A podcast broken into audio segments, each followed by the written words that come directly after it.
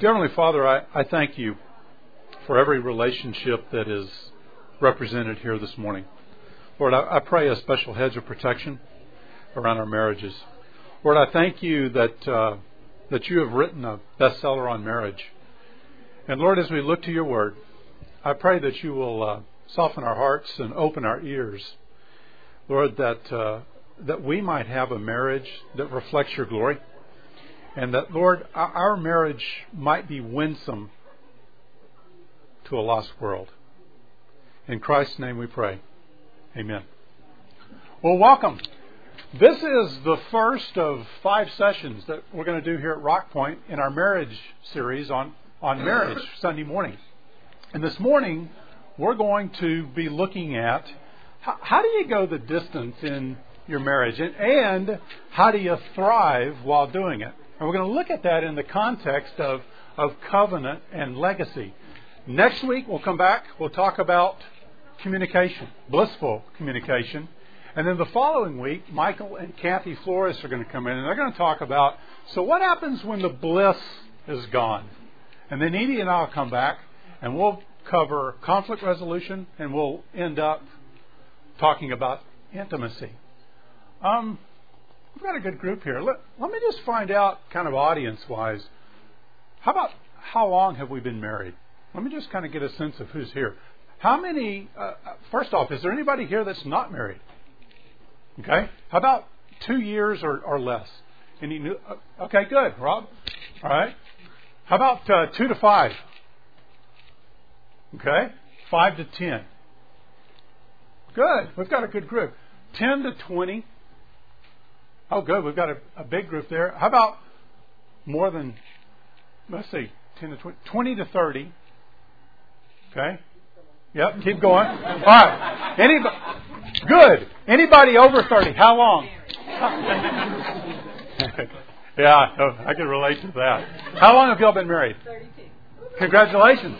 Uh, anybody else over 30? Good. Well, we've got a good group. Well, we're Brian and Edie Sanders, and uh, we'll celebrate our, our 29th wedding anniversary this coming May. And I, I'll never forget the first time that I laid eyes on we, we were both in college. And uh, she came walking down this long ramp that was sort of in the middle of, of a big foyer. And me and some of the fellows were sitting on a couch kind of some distance away, which was strategically located where you could see what was coming down the ramp and you could do it without getting caught. And so I looked up and I saw her coming down the ramp, and I just sort of said to everybody and nobody, Wow, who is that? And the guy sitting right next to me said, without missing a beat, he looked up and he said, Oh, that's Edie Easley, and she won't go out with you. well, he turned out to be a mutual friend, and the gauntlet had been thrown down. So he agreed to introduce us, and it never seemed to work out. So finally, I realized I was going to have to take the bull by the horns and go up and introduce myself. And so I did. I went up, I introduced myself to her, and I asked her out and uh, he was right. She, she, she wouldn't go out with me. But after much persistence, she finally saw the error of her ways, and we were married 18 months later. Okay, now he doesn't tell the story exactly right. so let me let me tell you the story. So he walks up to me, and in the middle of the circle of friends, we're sitting there in the student center at the college where we both went. And he walks up in the middle of the circle and he says, "I'm Edie." Like he didn't know. And he says, I'm Brian Sanders. You want to go to lunch with me? well, okay. okay. His boldness alone was worth at least a lunch. So I went to lunch with him. Well, after that, he would meet me after work every day and say, You want to go out? Want to go to a movie? You want to go to dinner? No, I'm tired. I just want to go home. He said, Okay, I'll just go home with you and watch TV. Nowadays, I, I think the technical term for that might be stalking, but. Uh, so he would follow me home every night after work. It was about 20, uh, 20 minute drive to my house. And I thought, okay, I know what he's doing. He's got a strategy to win my parents first, and then he's going to win me over. It actually worked. Because one night my dad, I had gone out on a date with somebody else. I got home, my dad said, what are you going to do with Brian? Well, I don't know. He says, well, if you don't marry him, I'll have to adopt him. yeah, as a father of three daughters, I've seen that strategy turned around and, and be used on me. Well, you know what? We hadn't even gotten down the aisle yet before I caused our first little discussion. All I did was. Again, I'll tell story. I refer back to our wedding picture. I know this is a really very 80s wedding. You can kind of tell.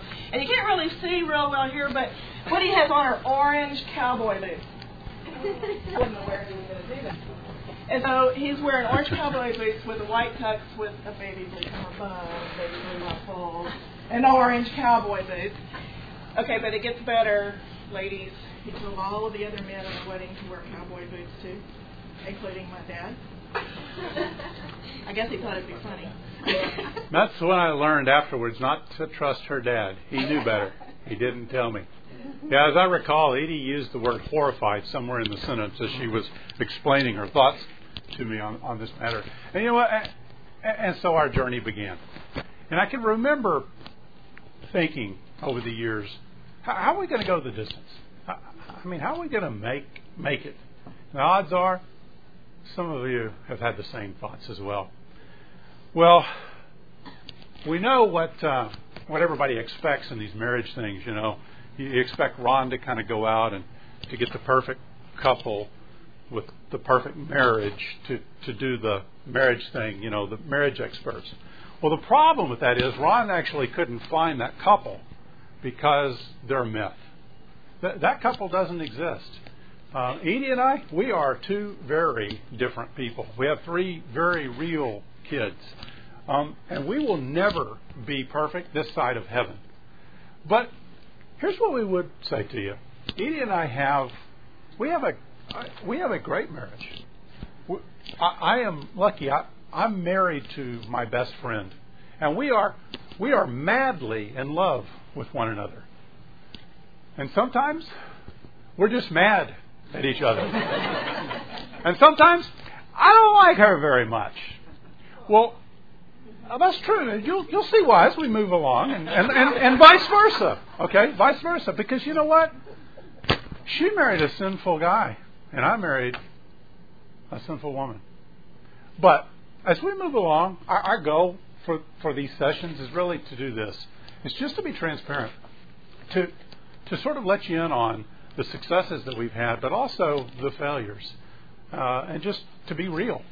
Um, and I'm sure, as Edie tells some of these stories, some of you ladies will think he's real, all right, as in like real stupid, but que sera. Well, here's a big idea we want to just throw out on the table early on, and that is, you know what? A great marriage doesn't just happen. A, a great marriage requires effort and it requires intentional effort. All of us are on this journey called marriage. And each marriage is, is a work in progress, and it will be until we get to heaven. And so we're glad that you're here this weekend. So, what we're going to do today is we're going to look at some biblical principles, some, some foundational principles to build upon. Okay? Everything we talk about after this will be built upon these principles. And, and really, they're designed to help us go the distance in our marriage and to thrive while we're doing it. We're also going to marry, if you will, research with biblical principles. And it won't be any surprise, it shouldn't be, that you know what? The research just validates what God's already written in his bestseller on marriage. Well, let's take a look at some of the research that researchers have come up with. Here, here's one here. The king of the jungle cowers in the corner while mama is not happy. And you see, researchers have concluded from this that uh, marriage definitely exists in the animal kingdom. Well, there's more, actually. I want you to, to work with us on this. Assume that every one of you are going to make a documentary on marriage. Okay? So you have a video camera. And you're going to go out and you're going to video a bride and a groom on their big day. All right? So it's your movie, not mine. It's brides, bride and grooms that, that you've seen before, okay? And you video this bride and groom. And so what I want you to do is help me, describe for me what I might be seeing on your video with respect to how they're interacting with one another. What might I see? What might I observe? And what might I hear as I am watching your video of your bride and groom? What do you think? What's in your video? Okay, two highly stressed people. Yeah. What else? How, how are they interacting? How are they communicating? What's uh, you're seeing it right now in your head? What what what am, what are you seeing? Help me. Hugging. Yeah. Okay, hugging, kissing. Yeah. All right. Happy? Not happy. Okay, they appear happy, right? Communication? Pretty good? Okay. Yeah? Yeah. Okay. Well, That's what my, my video is. I see. What I love to watch at a wedding is when the bride's in. I don't watch her. I look at the husband to see, or the, the groom to see what he's doing, and I love it when they get sweet. because that moment that they're just so wrapped up in each other, and they're each other's whole world, and there's nothing else around.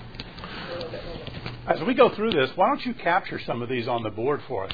So, all right, we've got the bride and the groom. Now, I want you to fast forward. Same couple in your video, okay, 10 years later, all right, typical Saturday morning. What am I seeing? What am I hearing? And what might I observe as I watch your video? 10 years later. It's your time to get up with the kids. Yeah.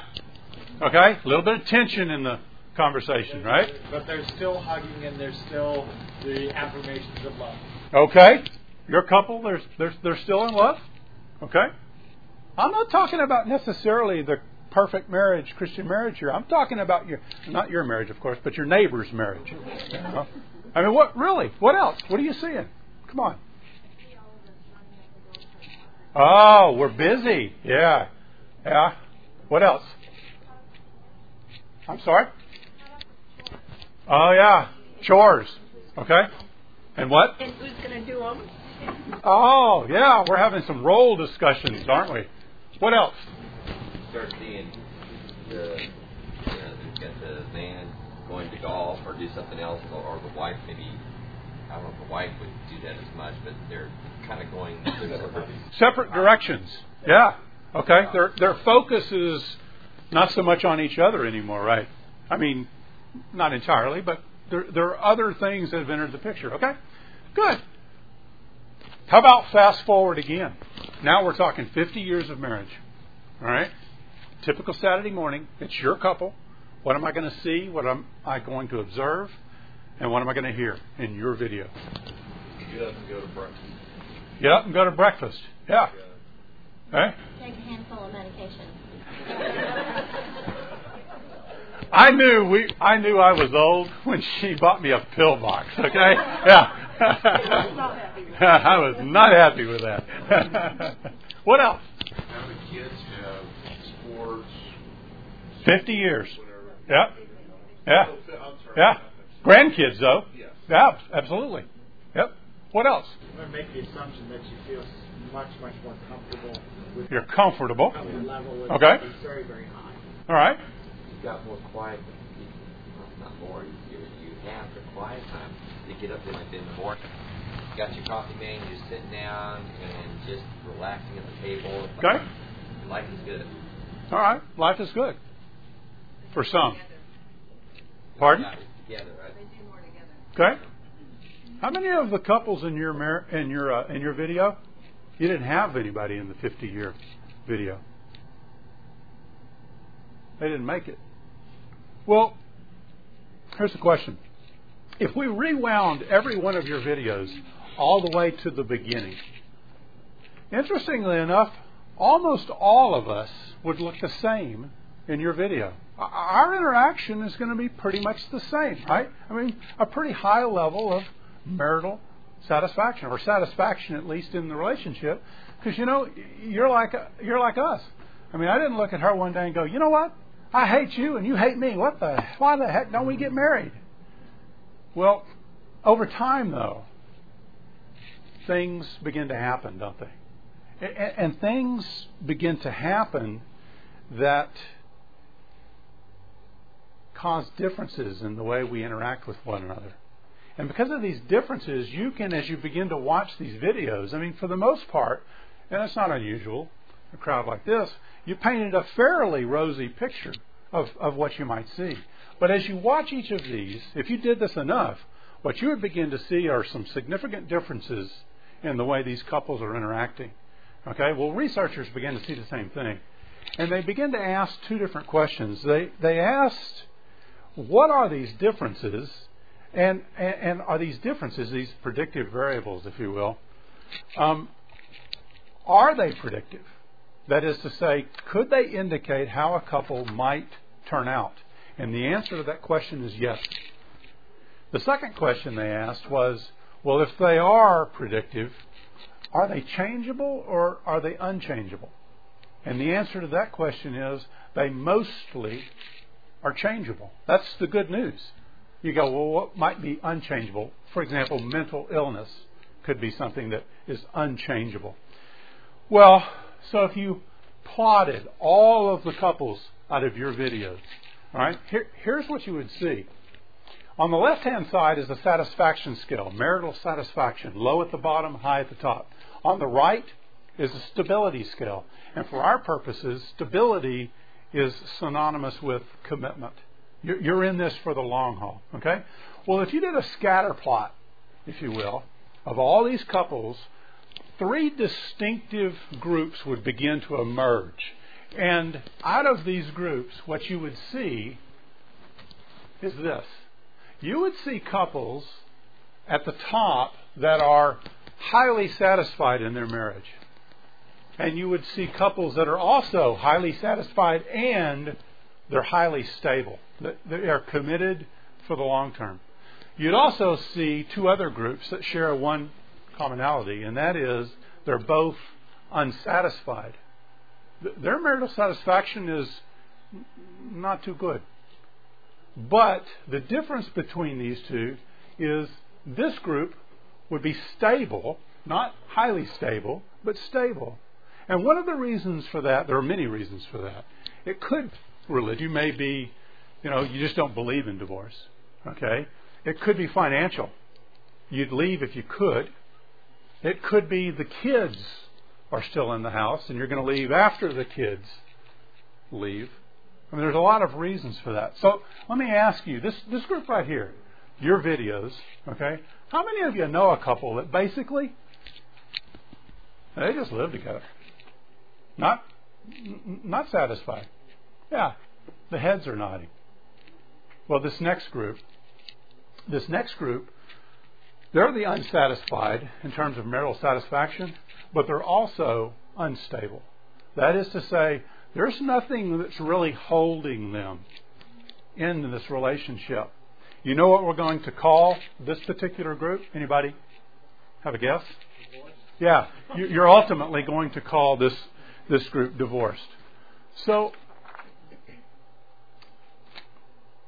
over time, something happens. We start out here, okay, pretty pretty much all looking the same, but we wind up over here. Well, one of the reasons is this. Researchers talk about this in terms of the in love phase. And one of the reasons that newlyweds start out with high marital satisfaction is they're typically in what's called the in love phase. Some researchers call it, I like this, the juiced brain phase. Okay? There are actual differences in your brain. Dopamine's a little bit higher, and so on, that cause a distortion in the reality of how you see your relationship. We work with a lot of pre-married couples, and one of the big challenges is always helping them take off the rose-colored glasses to the degree that you can, and help them see their potential spouse as they really are. Because you know what? In a couple of years, this thing's going to wear off. And, and here's the interesting point that I want to make here. The juice brain in the early years helps you do things that lead to high relationship satisfaction. But when it wears off, you begin to change, okay, and your natural inclinations lead you to do things that's going to cause some other problems. Normal, when it wears off, normal is beginning to focus on the most important person, me. By the way, um, would you be surprised to find out that um, the juice brain um, can turn back on again? It's not age dependent, it's newness dependent. Guess when it turns back on again? Oftentimes, it's when you're in an extramarital affair. That's what's going on in an extramarital affair. Could be a physical affair, could be an emotional affair, but the juice is turned back on again. I can't tell you how many couples we've talked to over the years that they're describing their situation. At present, they say they'll, they'll say words like this. They'll say, "I just I don't feel anything anymore. I, I don't. I, I've lost that feeling." Okay, the Righteous Brothers they wrote a song about it. Okay, you've lost that loving feeling. Well, yeah, I'm not going to sing it. Okay. Well, if they're in an affair, they'll also use these words. Oftentimes, I have found true love again. I have found somebody who makes me feel so in love again. And I think, I know, it's the juice. And it's going to wear off again. And whether we realize it or not, and we usually don't, unless you've seen something like this, is when you're in that kind of a situation, you've gone looking for the juice again. And it's going to wear off again. Well, here's the thing couples don't just automatically fall out of love. It's, it's an erosional process. It happens over time. And, and here's the point of this slide that after the juice has worn off, whoops, after the juice has worn off, we either become intentional or we become lazy. Yeah. And our natural choices are going to lead down a path that none of us wants to go down. Your natural instincts will cause an erosion. And we're going to talk about what some of these intentional choices are in just a minute. But first, I want to focus on this side. Okay? I want to focus on how do we get to the stable side of the relationship. Okay, we're going to ask ourselves two questions. How does God see your marriage? And how do you see your marriage? So, turn with me if you have your Bible. Turn with me to the book of Malachi. Malachi is the last book of the Old Testament. You go to Matthew and turn left, and you'll find Malachi. Malachi, we're going to go to chapter 2.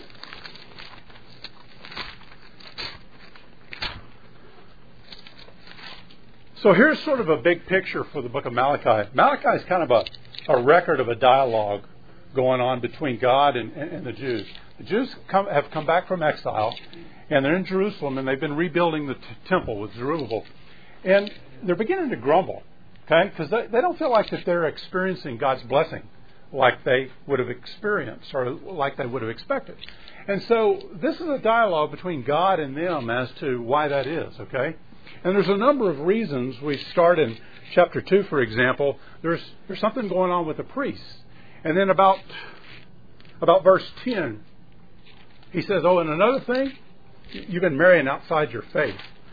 But what we're going to do is we're going to pick up in verse 14. Verse 14, chapter 2 of Malachi. And here's what it says You ask, why? It is because the Lord is acting as the witness between you and the wife of your youth because you have broken faith with her. Though she is your partner, the wife of your marriage covenant. Has not the Lord made them one? In flesh and spirit they are his. And why one? Because he was seeking godly offspring.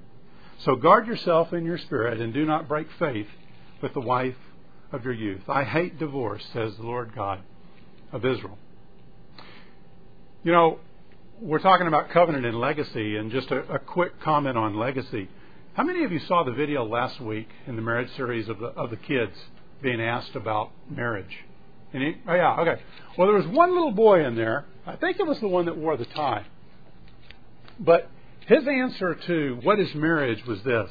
He said, "So they can make more people, so they can worship God." He got it exactly right. That, that's what that's exactly what God just said as part of marriage. Why? Where you can have godly offspring, where you can have a godly marriage, and so you can pass your faith on to the next generation who can pass their faith on to the next generation. Part of God's mega plan for kingdom expansion. Well, the other thing I want to comment about this is he says, I hate divorce. But here's what he doesn't say. He doesn't say, I hate divorcees. And so, on average, a group this size, about somewhere between 23 to 27 percent of us have experienced the pain of divorce. All right. So here's what I would ask of you: as we, this is a series on marriage, not divorce, but from time to time we're going to talk about divorce. We're really talking about the marriage that you're in right now. So don't filter what I'm saying through your divorce. Fil- filter it from a standpoint of the marriage I'm talking about is the one that you're in right now. Well, how does God see your marriage? God sees your marriage as a covenant relationship. And not only does he see it as a covenant relationship, but he sees it as a lifelong, permanent covenant relationship. Look with me in Matthew chapter 19. We're going to start about verse 3. Matthew 19.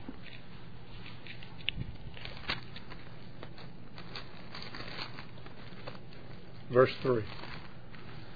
So we're going to pick up on a conversation here between Jesus and the Pharisees. And let me give you a, a, just a, some backdrop against this, which this conversation is taking place.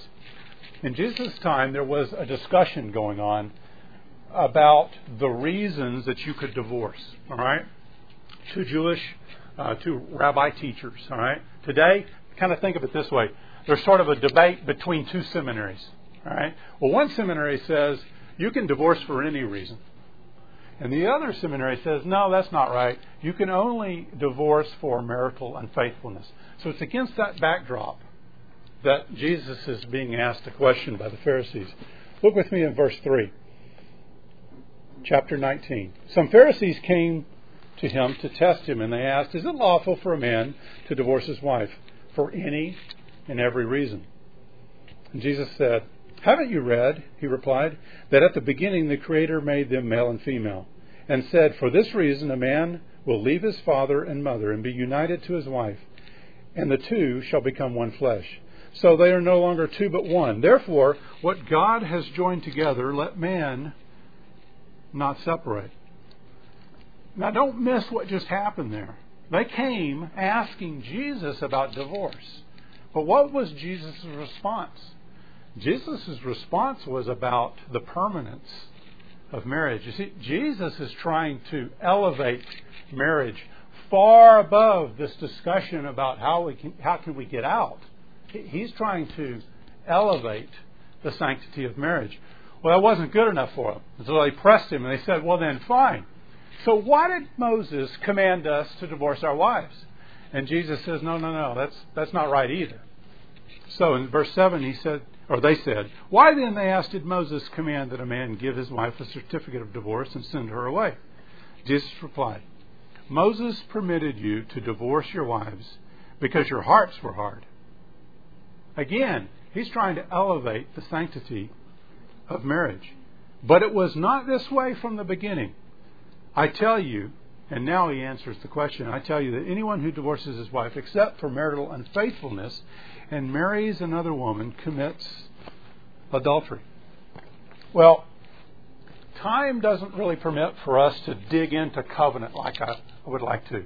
And it's kind of a shame because, you know, covenant's not a word we use in our everyday vernacular very much. And in my opinion, it is very difficult if not impossible, to understand this book without understanding covenant. Because it's a book full of covenants, and our God is a God of covenants. Every time we go outside after a rain and we see a rainbow, we're seeing evidence of one of God's covenants.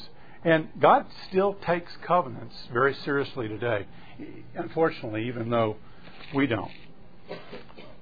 Well, Ron said last week when we started this series, Ron was trying to give some uh, some flavor to the word bliss. Do you see your your your marriage as ball and chain or bliss? And here's what he said. He said that the definition of bliss was supreme fulfillment for the glory of God. And I agree with that. So he said the definition of bliss is supreme fulfillment. But in the context of a biblical marriage, he went on to say, for the glory of God.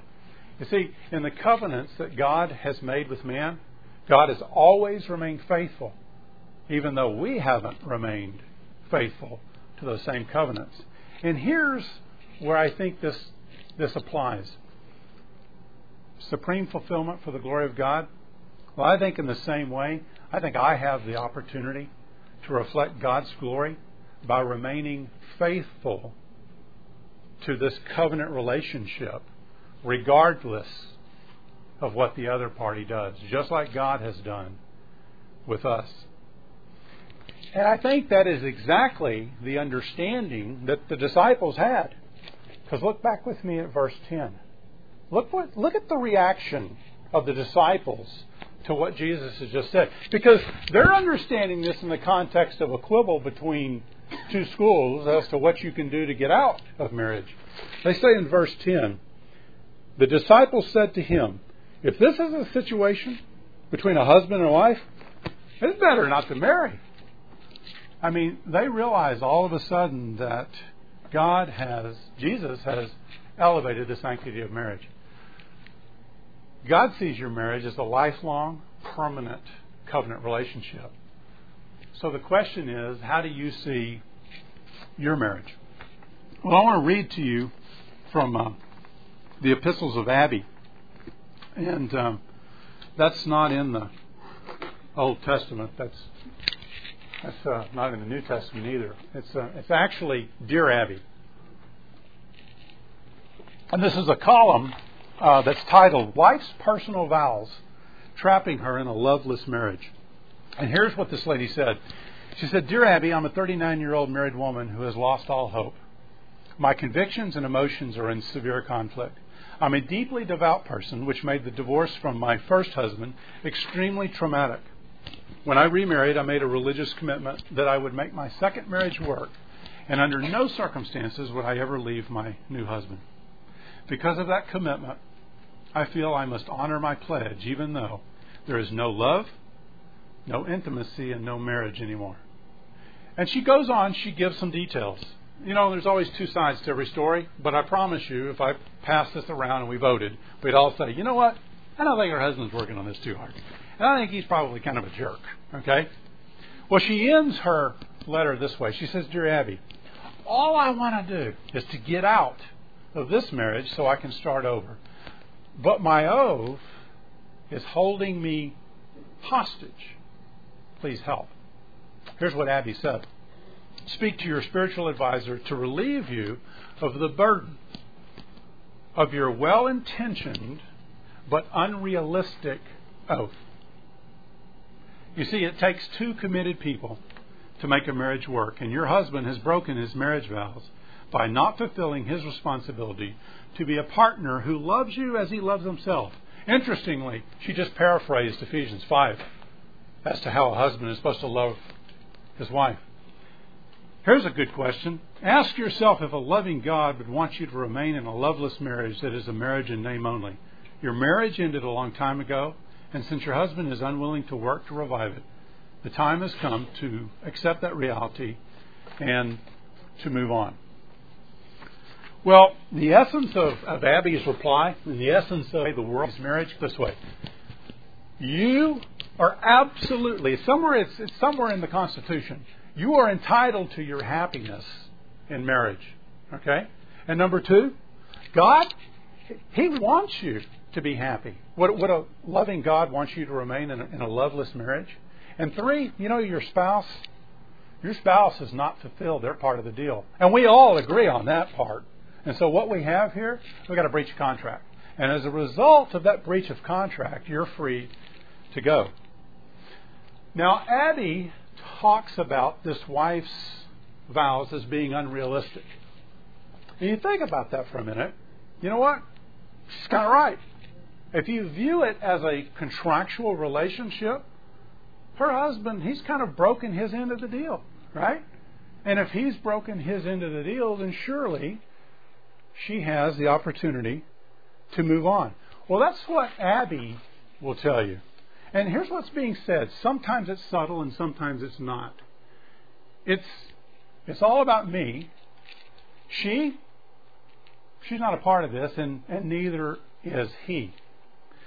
Here's the world's message to us. We just need to be aware of this. You're not going to find a lot of encouragement for hanging in there out there. Because the world's message is this it is about you and it is about your happiness. And when you are at this level here, there's not but one thing to do. I can tell you that after spending 25 years or so in the oil business, drafting contracts, negotiating contracts, interpreting contracts, that the world, dear Abby, and unfortunately many of us in the Christian community, we see our marriages as a contract not as a covenant. And we see it as a performance based contract, and it's based on self. It's based on self fulfillment, it's based on self interest.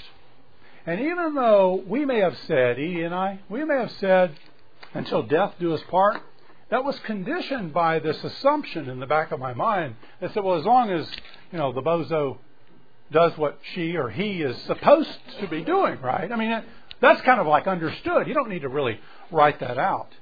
But the problem with that perspective is God intended marriage to be a lifelong, permanent relationship, not a contractual relationship. So, how do you see your marriage? Do you see it as a performance based contract, or do you see it as a lifelong, permanent covenant relationship? And a lifelong, permanent covenant relationship to a sinful person that goes both ways. Right? And because of that, you know what it's going to require? It's going to require some sacrifice. It's going to require some sacrifice on my part. Look with me in Philippians chapter 2. Yeah. Would that not be the same thing as man-made contract? I mean, man-made versus God-made? Is the que- so the question is Well, how how to see your marriage? Because it's basically, if you look at it as man-made as opposed to a God-made. okay, thing, yeah. I think that's exactly right. I mean, one of the reasons, and I don't do this flippantly, one of the reasons I call this God's bestseller on marriage is because God actually created the institution. Not, no offense, but not Dr. Phil. Okay? So when I want to understand what God's intention was, and that's kind of where we're going with this is how does God see marriage? How do we see marriage? Is there a problem between the two? I think you're exactly right. I mean, it's it is a God-made institution, regardless of what we understood or didn't understand when we stood at the altar. It's a good point. Philippians chapter two. Let's look at the sacrifice just very quickly. Philippians chapter 2, um, let's start with verse 3. Do nothing out of selfish ambition or vain conceit, but in humility consider others better than yourselves. Each of you should look not only to your own interests, but also to the interests of others. You see, this is one of those others verses. Doesn't apply to marriage, right? Yeah, maybe it does. Your attitude should be the same as that of Christ Jesus, who, being in the very nature of God, did not consider equality with God something to be grasped, but made himself nothing, taking the very nature of a servant. Dr. Fred Lowery has said it this way. He said that if covenant is the heart of marriage, and I believe it is, then sacrifice sacrifice is the heart of covenant. Once you begin to see your marriage as a performance based contract, you're headed down a slippery slope. When you begin to start to measure how she's doing, how against how I'm doing, you're, you're headed towards becoming unstable. You're heading towards one of those other two groups that we talked about. And you need to settle this question because it's the perspective from which you're going to come out your marriage. All these other things that we're getting ready to talk about, these predictive variables, you're going to look at them through that lens of performance based or is it a covenant relationship? Okay. 15 minutes. All right, I'm going to move over. And I know that we have just barely scratched the surface of the stable side of the equation, but I, I want to move on over to the satisfaction side for just a minute. Actually, for the rest of our time, and, and move over and talk about that. So, what are those predictive variables that differentiate couples that, that wind up highly satisfied versus unsatisfied?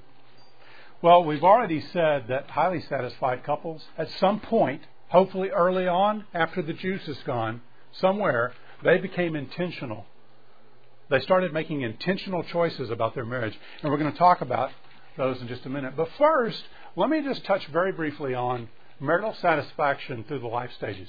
If you went out and you went and you surveyed thousands of couples as to their marital satisfaction, okay, in all stages of life, you would get a graph that looks just like this. I've been involved in one of the research projects, and our graph looks exactly like this graph, which came from a different company. So as you sort of look at that for just a moment, on the bottom of the graph is time, and time is divided into life stages, and on the left hand side is the satisfaction scale. What are some observations that sort of pop out at you? I mean, just as you look at it. Ah, thanks. Okay. Hang on, right? Hang on. Yeah. For those of us who have kids yet, the kids mess it up. You know, that's one that's one that you would you would take away, okay? Because it just so happens that the drop occurs about the same time kids enter the picture. And guess what? It starts up again about the time that they're leaving. Kids are a major stressor, but the takeaway here is not to have children. The takeaway is, you know what? It's going to cause some stress in our marriage. In fact, Look at the biggest drop. Where does the biggest drop come? First kid. One of the couples that we have in our, our newlywed small group said, We never, we, nobody told us what was getting ready to happen in our marriage when the first kid came. What else? What, what are some other. All right, let me ask it this way. What do you think are some of the things that affect our satisfaction? Yeah, write, write some of these down.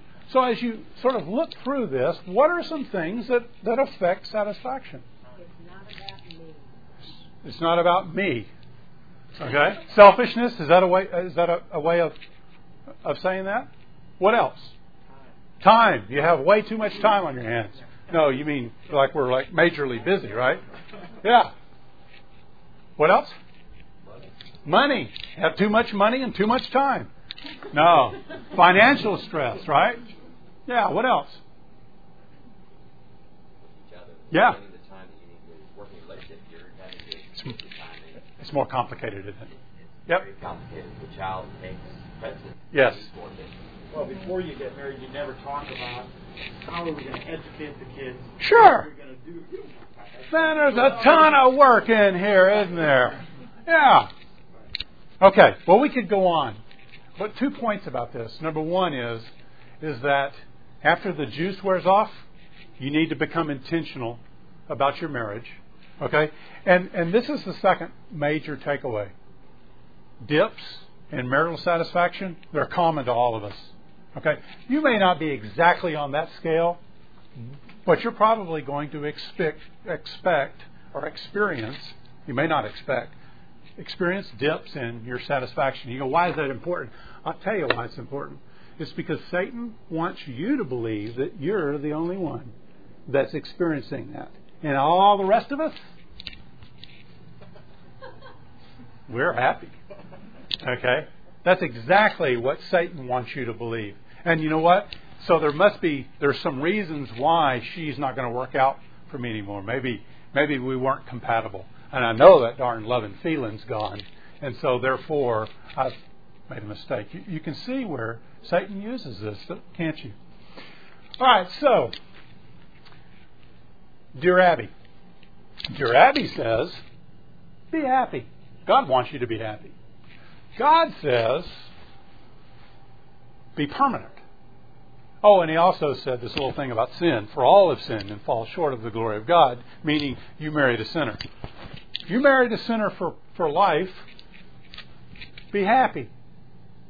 Am I like the only one that sees kind of a problem with this combination? Okay? What, what's God up to here? Why would he do that? What's his perspective? How does he see this? I think the answer, I think the answer is found in Romans. Take a look with me at Romans 8:29. Some of us can quote and have quoted Romans 8:28. But oftentimes we don't connect it to Romans 8:29. So 8:20 I'm going to start in 8:28. It says that we know in all things God works for the good of those who love him who have been called according to his purpose. For those God foreknew, he also predestined. Ton of theology right there. We're not going to go into it. But here's the point. For those God foreknew, he also predestined to be conformed to the likeness of his Son. That's the point here. Okay? God's plan is to make us more like Christ. Ron mentioned this several times in his sermon last week. I haven't heard this week. But he said, you know, the idea here is to make us more like him. And the idea is, what if what if marriage is more about your holiness than it is your happiness? I think God sees our marriage relationship as an opportunity to make us more like Him. And the world sees our marriage relationship as an opportunity to be happy. I think we can say it this way I think God sees our marriage relationship as sort of like His little workshop. Okay? He's in there chiseling away, trying to make me more like Him. And you go, yeah, okay, how's that work? All right? Let me give you an example. Galatians 5.22. Okay? Who knows what's in Galatians 5:22? You know, fruit of the spirit, right? Yeah, yeah. What are some of the fruit of the spirit? Yeah, yeah, right. Okay, good. So how does that work in marriage? So oftentimes, what I believe God does is He puts us in exactly in the opposite situation of what He's trying to teach me. He wants me to be patient, to learn patience. He allows me to marry Edie. Okay? And we're late for the rest of my life. or, or, or. Or? Teach me self control when you wear orange boots to our wedding. and you know what? You're laughing, but you've got your own list, don't you? You think about that for a minute. With a different perspective on your marriage, a lot of the things that will happen okay, that are going to impact satisfaction begin to make a little more sense. Instead of saying, okay, now look, God, all right, on this one right here, I am absolutely certain, and so are you. She is 100% wrong on this one, all right? Change her! Okay? Instead of that, saying, okay, Lord, what do you have for me? Lord, change me. Help me to develop patience love, kindness, and so on. How you see your marriage is going to make a huge difference in how you come at it. Well, we talked about some of the things that we need to do to become intentional in marriage. What are those things? For those of you that went to the early service, I want you to think about some of the things that Ron was talking about. I didn't hear all of them. I just heard just a, a piece. But some of those things he was talking about are actually found in one or the other side of, of this list. Okay? So if you didn't hear, you to the next sermon, think about this. we need to do two things. Researchers said, well, the difference between those, those couples, highly satisfied, and the rest of them, is they did some things. They became intentional and they started doing some things to lower the risk in their relationship. They learned to communicate in a godly way. Well, that's one of the reasons you'll see that some of the topics we're going to be talking about in the next couple of Sundays are from this list. Communicate in a godly way. And you need to re- learn how to resolve conflict in a godly way. Researchers will tell you this they can watch you communicate and resolve conflict in an extremely short period of time with an amazing degree of accuracy predict your success for marriage. They're predictive variables. You need to learn to solve problems because you know this list over here we've been talking about, that marital satisfaction scale, you could say a lot of that is just problems. You're going to have problems as as you go. How about expectations? I need to change my expectations.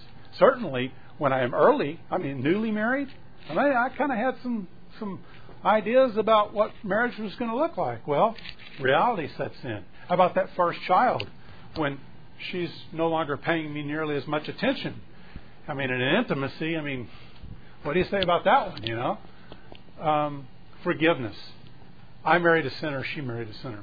And on the other side, commitment, friendship, fun, sensuality, spiritual intimacy. I, I look when I first saw this list, Edie and I were together, and I kind of stepped back and I said, "Let's see, I got spiritual intimacy," and I said, "Edie, does does sex fall in that sensuality thing?" That's kind of a girl word. I wasn't sure exactly. She, and yeah, she said so. Physical intimacy and romance falls in, in sensuality. You can kind of think of this as a, a list for marital insurance. We do a lot of things to our house to lower risk security alarms, dead, deadbolts, and so on. That's on this side. But we also do some fun things pool, big screen TV, workshop. I know those are guy things, but, you know, kind of make me like my house.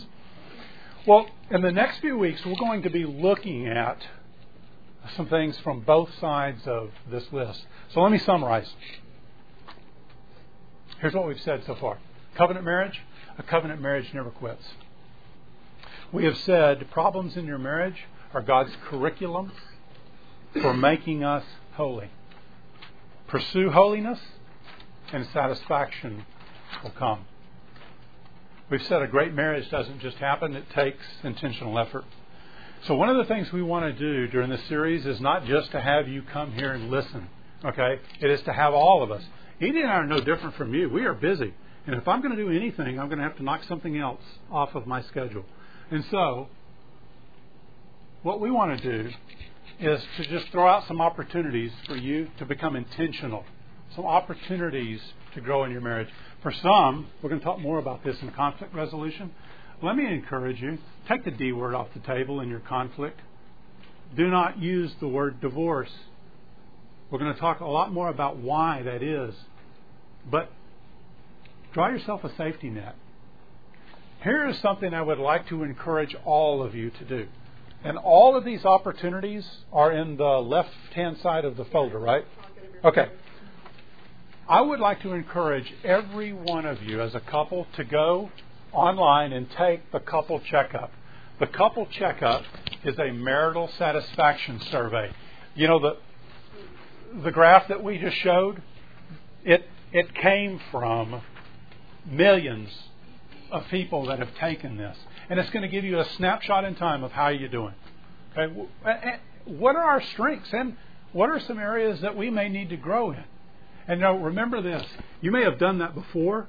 Question is, are you in a different life stage right now? Because if you are, your marital satisfaction may be different because you're being challenged and you're you're you're faced with different things.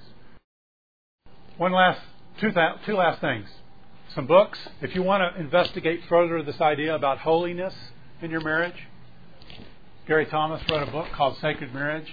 And then Covenant Marriage by Dr. Fred Lowery is a great read on, on the covenant of marriage. Let me close this in prayer. Heavenly Father, help us to be hearers and doers. Lord, help us to look to your word and to build our marriages. In Christ's name, amen.